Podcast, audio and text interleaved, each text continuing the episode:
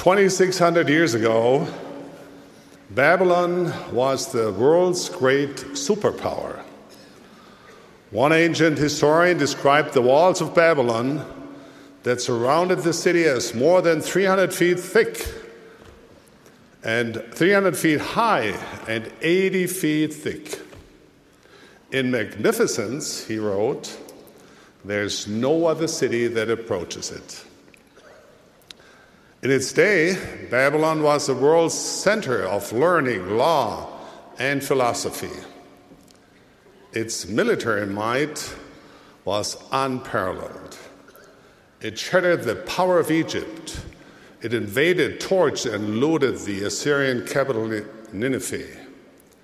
It easily conquered Jerusalem and carried away the best and brightest of the children of Israel back to Babylon to serve King Nebuchadnezzar. One of these captives was a young man by the name of Daniel. Many scholars believe that Daniel was between 12 and 17 years old at the time. Think of it, my beloved young Aaronic priesthood holders.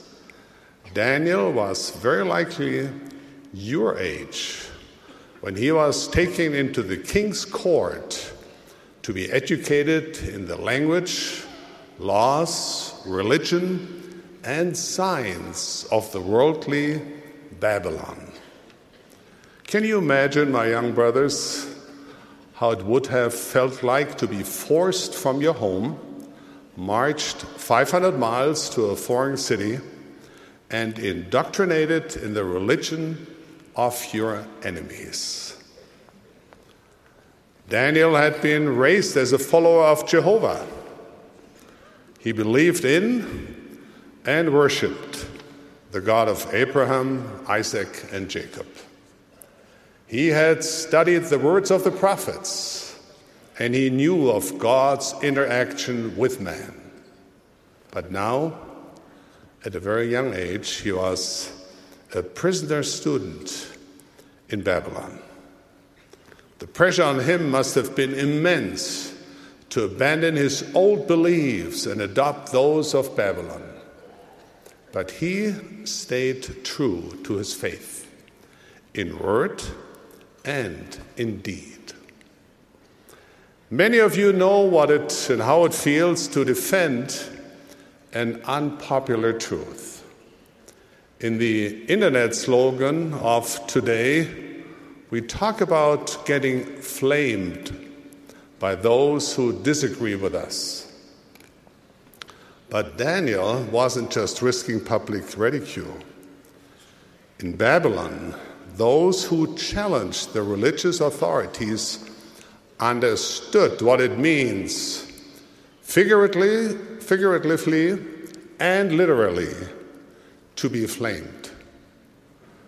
Just ask Daniel's friends, Shadrach, Meshach, and Abednego. I don't know if it was easy for Daniel to be a believer in such an environment. Some people are blessed with a believing heart. For them, faith seems to come as a gift from heaven.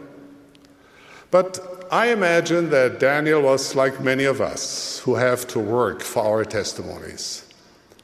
I'm confident that Daniel spent many hours on his knees praying, laying his questions and fears on the altar of faith and waiting upon the Lord for understanding and wisdom. And the Lord did bless Daniel. Though his faith was challenged and ridiculed, he stayed true to what he knew by his own experience to be right. Daniel believed. Daniel did not doubt. And then one night, King Nebuchadnezzar had a dream that troubled his mind. He assembled his team of scholars, counselors, and demanded that they describe the dream to him and also reveal the meaning of it? Of course, they could not. No one can do what you ask, they pleaded. But this only made Nebuchadnezzar more furious And he commanded that all the wise men, magicians, astrologers, and counselors be cut in pieces, including Daniel and the other young students from Israel.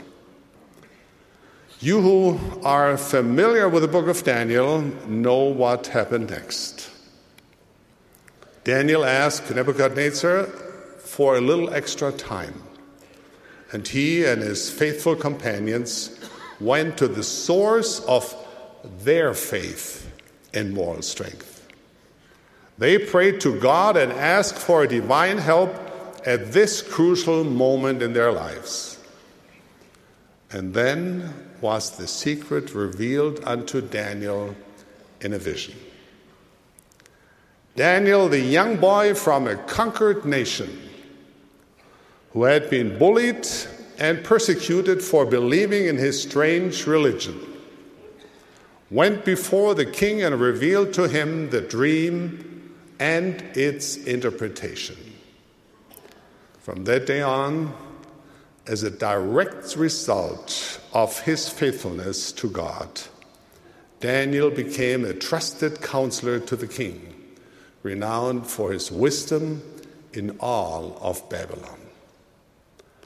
The boy who believed and lived his faith had become a man of God, a prophet, a prince of righteousness. To all of us who bear the holy priesthood of God, I ask, are we like Daniel? Do we stand loyal to God? Do we practice what we preach? Or are we Sunday Christians only? Do our daily actions reflect clearly what we claim to believe? Do we help the poor and the needy, the sick and the afflicted? Do we just talk the talk, or do we enthusiastically walk the walk? Brethren, we have been given much. We have been taught the divine truth of the restored gospel of Jesus Christ. We have been entrusted with priesthood authority to help our fellow men and build up God's kingdom on earth. We live at a time of great outpouring of spiritual power. We have the fullness of truth. We have priesthood keys to seal on earth and in heaven. Sacred scriptures and teachings of living prophets and apostles are available as never before. My dear friends, let us not take these things lightly. With these blessings and privileges come great responsibilities and obligations. Let us rise up to them. The ancient city of Babylon is in ruins, its splendor is long gone. But Babylon's worldliness and wickedness live on. Now it falls to us to live as believers in a world of disbelief. The challenge is ours to daily practice the principles of the restored gospel of Jesus Christ and to live true to God's commandments. We will have to stay calm under peer pressure be not impressed by popular trends or false prophets from whatever area they come from.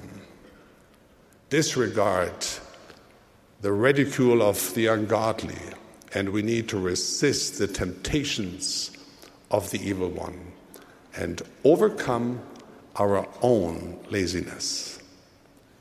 Just think about it. How much easier would it have been for Daniel to simply go along with the ways of Babylon? He could have set aside the restrictive code of conduct God had given the children of Israel. He could have feasted on the rich foods provided by the king and indulged in the worldly pleasures of the natural man. He would have avoided ridicule. he would have been popular, he would have fit in. His path might have been much less complicated. That is, of course, until the day when the king demanded an interpretation of his dream. Then Daniel would have found that he, like the rest of Babylon's wise men, had lost his connection to the true source of light and wisdom. Daniel passed his test. Ours still continues. Satan, our adversary, wants us to fail. He spreads lies as part of his effort to destroy our belief. He slyly suggests that the doubter, the skeptic, the cynic is sophisticated and intelligent, while those who have faith in God and his miracles are naive, blind, or brainwashed. Satan will advocate that it is cool to doubt spiritual gifts and the teachings of true prophets. I wish I could help everyone to understand this one simple fact.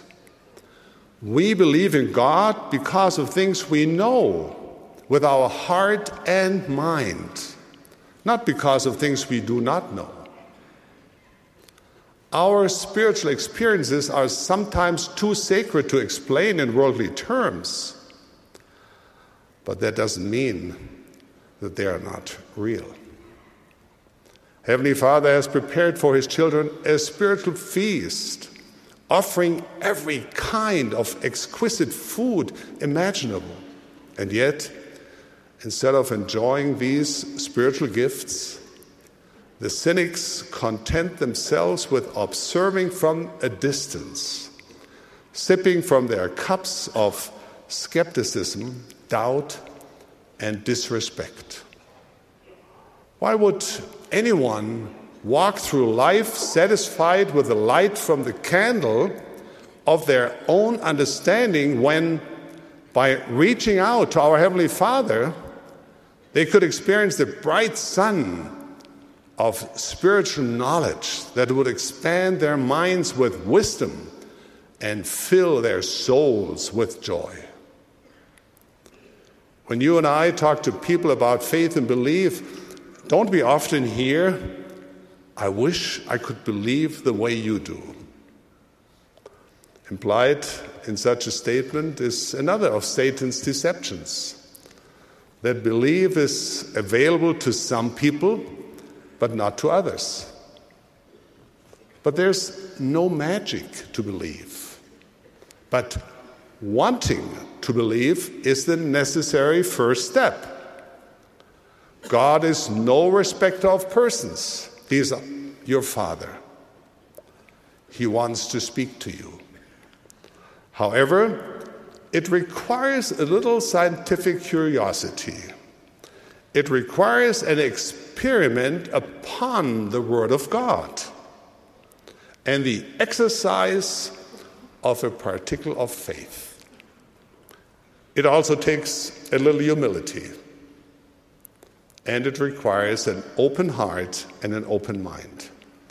It requires seeking in the full meaning of the word. And perhaps, hardest of all, it requires being patient and waiting upon the Lord. If we make no effort to believe, we're like the man who unplugs a spotlight and then blames the spotlight for not giving any light. Recently, I was surprised and saddened to hear of an Aaronic priesthood bearer who seemed to take pride in the fact that he had distanced himself from God. He said, If God reveals himself to me, then I will believe. Until then, I will find the truth relying on my own understanding and intellect to light the way before me.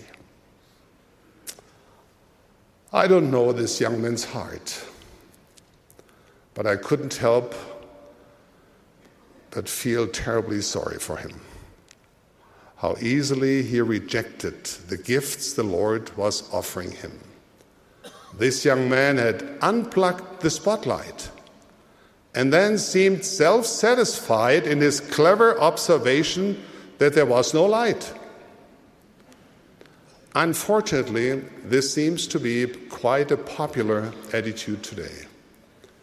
If we can put the burden of proof on God, we think we can excuse ourselves from taking God's commandments seriously and from taking responsibility for our relationship with our Heavenly Father. Brethren, let me be clear. There's nothing noble or impressive about being cynical. Skepticism is easy, anyone can do it. It is the faithful life that requires moral strength, dedication, and courage. Those who hold fast to faith are far more impressive than those who give in to doubt when mysterious questions or concerns arise. But it should not surprise us that faith is not valued by society. The world has a long history of rejecting that which it does not understand and it has particular trouble understanding things it cannot see. But just because we cannot see something with our physical eyes does not mean it doesn't exist. Indeed, there are more things in heaven and earth than are dreamed of in our textbooks, scientific journals, or worldly philosophies. The universe is filled with wonders, profound and astonishing things that can be comprehended only through spiritual eyes. When we choose to believe, exercise faith unto repentance, and follow our Savior Jesus Christ, we open our spiritual eyes to splendors we can scarcely imagine. Thus, our belief and faith will grow stronger and we will see even more. Brethren, I testify that even in the toughest of times, the Savior will say to you, as he said to an anxious father on a crowded street in Galilee, Be not afraid, only believe. We can choose to believe.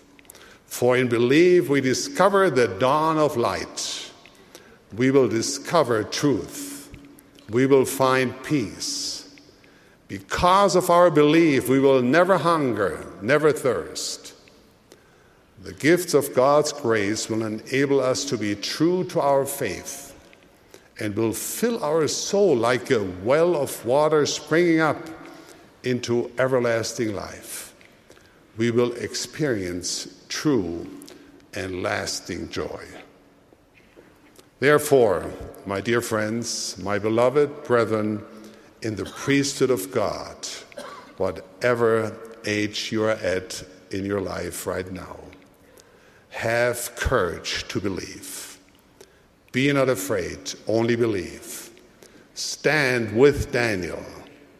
I pray that each one of us, young and old, will find renewed strength, courage, and desire to believe in the sacred name of our Master, in the name of Jesus Christ. Amen.